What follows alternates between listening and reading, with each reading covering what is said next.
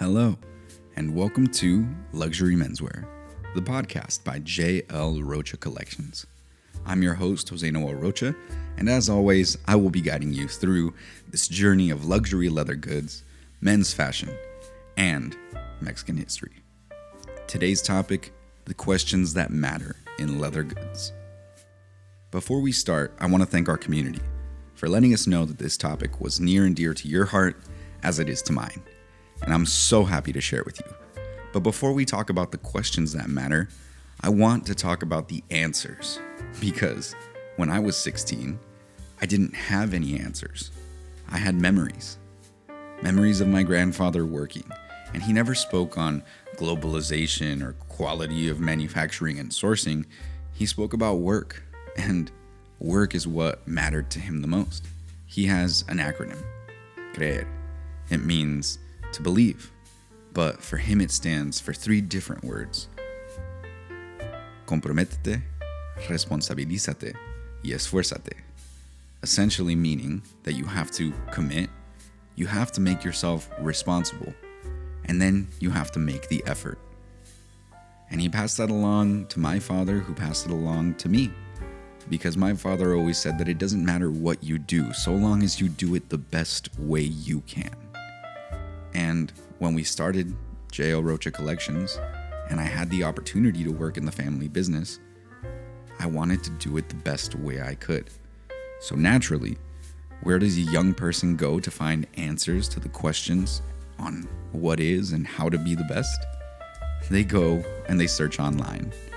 And now that I've learned a lot more about search engines and how they all work, I want to make sure that everybody in our community understands that you take answers with a grain of salt from the internet. And that's not a bad thing. It's just important to know where your information is coming from. Google's mission is to successfully organize the world's information and make it universally accessible and useful. Basically, their mission is driven by their desire to want to give you the information that you need. And that information that you need is organized by website traffic or by what is most conveniently available for the consumer based on an algorithm, not necessarily based on quality and scholarly research. So when you ask a search engine, what's the best leather? More often than not, you'll get many different answers. And the best doesn't necessarily mean that it's the best for the world. When you notice that the most expensive leather to purchase is alligator leather, you realize that there are exotic leathers out there in the world that we don't recommend using because more often than not, these animals are actually placed onto their own farms that are bred essentially for killing. And this is not a great practice, and that's not the kind of life we want to give to an animal. The most expensive leather after that, which would be considered the rarest leather, is shell cordovan, which is made out of horses. And I apologize if this makes some of our consumers sad, but I can promise you that we don't use this in our practices. The softest leather, which we do use, is lambskin, but there are different places that you can get these skins from, particularly in the global market. Because search engines may tell you that Italian leather is the best kind of leather, but in truth, that only comes from the fact that their leather is valued higher in a global market and because the practices that they use are not only more economically efficient, but they're also more environmentally efficient. They give their artisans the chance to work at a livable wage without using chromium, and they accept the fact that this process takes longer time, but that it makes a far better product. A far better product, not only in terms of the quality of the leather, but in terms of the actual life and the way that they can produce this without hurting others. In countries such as Mexico, you'll notice that there are different forms of information. If you wanted to learn about Mexico, you could see about Guanajuato and leather and shoes, and unfortunately, that might tip you off to some videos on the internet, like one that I recently saw, where two people who are not from Mexico were discussing how León, Guanajuato became the shoe capital of the world, wherein they didn't mention anything about how León, Guanajuato actually became the shoe capital of the world.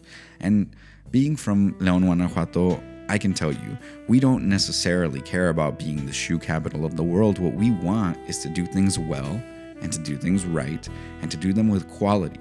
The issue becomes when the global market begins to infringe on our capacity to do so.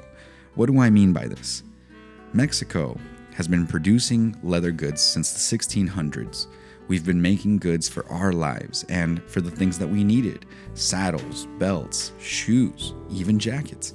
And these have been long standing practices for hundreds of years. And today, when we want to source some of this information, we'll find CICEG, la Cámara Nacional de la Industria del Calzado en el Estado de Guanajuato. Essentially, it is the statewide authority that will dictate not only the history but the practices and will help enforce and advocate for different people within the community of leather goods. What's important about this particular entity is that it gives us information such as the fact that there are over 2,000 factories in León, Guanajuato. There are over 350 tanneries and 300 factories of components and parts for the process of manufacturing. We are not only the ninth global producer of leather goods, but we're the fourth producer of shoes in the United States, the fourth largest producer. And we create over 245 million pairs annually, exporting out to over 60 different countries. Now, when you match a history like this up to, say, the history of somebody from Italy, you may have a larger scale timeline. But the reality is, is that we have been developing to make sure that the practices are ethical, to make sure that the artisans and that the product have its day to shine. Sadly, in the realm of global politics, when we are making shoes and leather goods for brands such as Nike and Zara and Levi's and Triumph and even Harley Davidson, we find that we have to ask questions about the supply chain.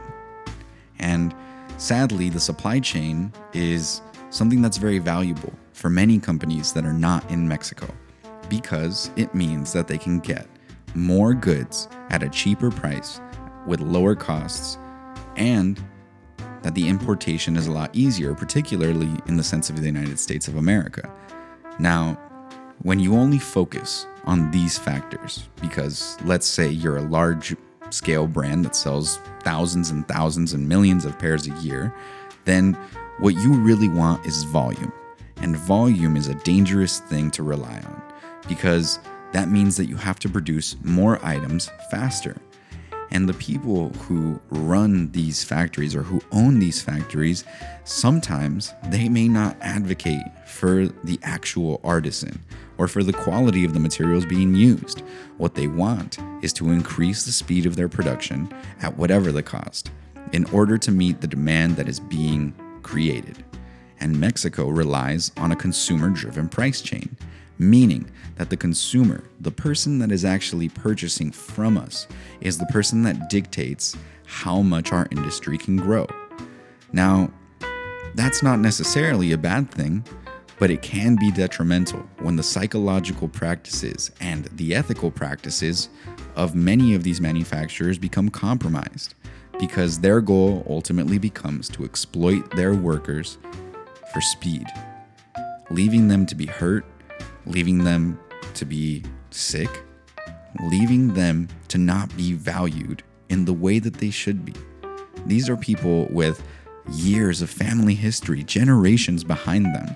These is a country that has years of family history and generations of practices behind us. We take pride in what we do, and we should. But when our industry is forced to look at the lowest cost for manufacturing, then we begin to cannibalize each other. And in Mexico, this often happens.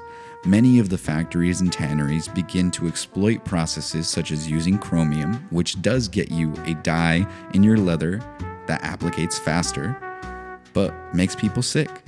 So it's okay to use chromium, at least just a little bit of it. We don't mind hurting some of these people, but actually, what they're doing is they're keeping more dollars in their pocket at the expense of the health and the quality of not only their workers, their artisans, but also their product. In addition to this, oftentimes we see that when workers are working fast, when artisans don't have the time to focus where they need to focus, many mistakes can be made not necessarily in relation to the product because the product is being made through a Fordian model of manufacturing, but to the bodies and to the actual lifespan of our artisans. Many scholarly articles will actually advocate that what Mexico needs is balance. We need to be able to balance the value of our product with the value of our labor. Because if our labor is fast and it's cheap, then that's the only value that it carries. When the value of our labor is in history and practice and style, then we can truly make changes that make a difference. And that's why at JL Rocha, we make sure that we only work with people that make the right choices, that take care of their planet, that take care of their artisans, that take care of the practices that actually make a difference. Of course, we're asking questions that are important, such as are we getting full grain leather or top grain leather? Because full grain leather showcases more of the life of the animal, whereas top grain leather can also be viewed as very valuable because it doesn't show the imperfections of the life or any deep perforations that that animal might have gone through when living because the supply chain is made up of many different parts. It's not just the manufacturing, it's also the farming. It's also the construction. It's also making sure that all of the transports are fair and ethical as well. And this is the beauty of where we come from. Being from León, Guanajuato, and being from San Diego, California, being able to go with my dad on trips to visit our family, and to see the work that he was doing allowed me to understand in a deeper way the value of making sure that it all fits together. Making sure that not only are your practices in terms of manufacturing, producing, sourcing, but also that your practices in the realm of packaging, in the realms of customer service, in the realms of efficiency are also there. Because more often than not, when you focus a particular group of people on selfishly relying on how to make money, they don't focus on how to do things right. The very lesson that my grandfather passed on to me and my family. And this is the lesson that we want to pass on through our products. Because the questions that matter to us in leather goods is not only where can we find the best or the softest or the most resilient leather, but also where can we find the artisans that take pride in their work? Where can we go that we know all of the leather is produced using vegetable oils with no chrome or harmful chemicals? Where can the artisan truly work with the time, dedication, and skill necessary to make a high quality product? And how do we communicate the value of this product to you? And that's why I'm here because the questions that I thought that I had years ago, like what's the difference between a Goodyear welt and a Blake stitch, and which one is better, wash away when you realize that they all have subtle differences. A Blake stitch is just easier to resole, and a Goodyear welt is just stronger and more long term efficiency. That doesn't make either one of them less valuable. The fact that Italian leather costs more to purchase is directly related to the value that we perceive through their history. And we ask you at JL Rocha Collections to believe in our history, believe in our family, and believe in our practices.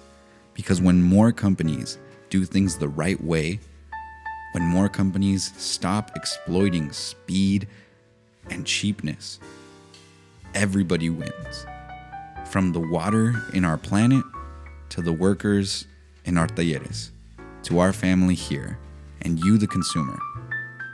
So let's all do our part and ask the questions that really matter.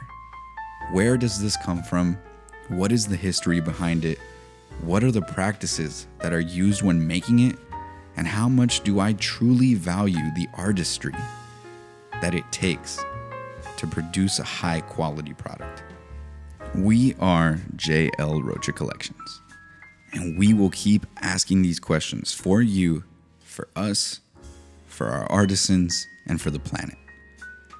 My name is Jose Noel Rocha, and I want to thank you again for supporting us, supporting this podcast, and for truly being an individual. We'll see you next time. Gracias.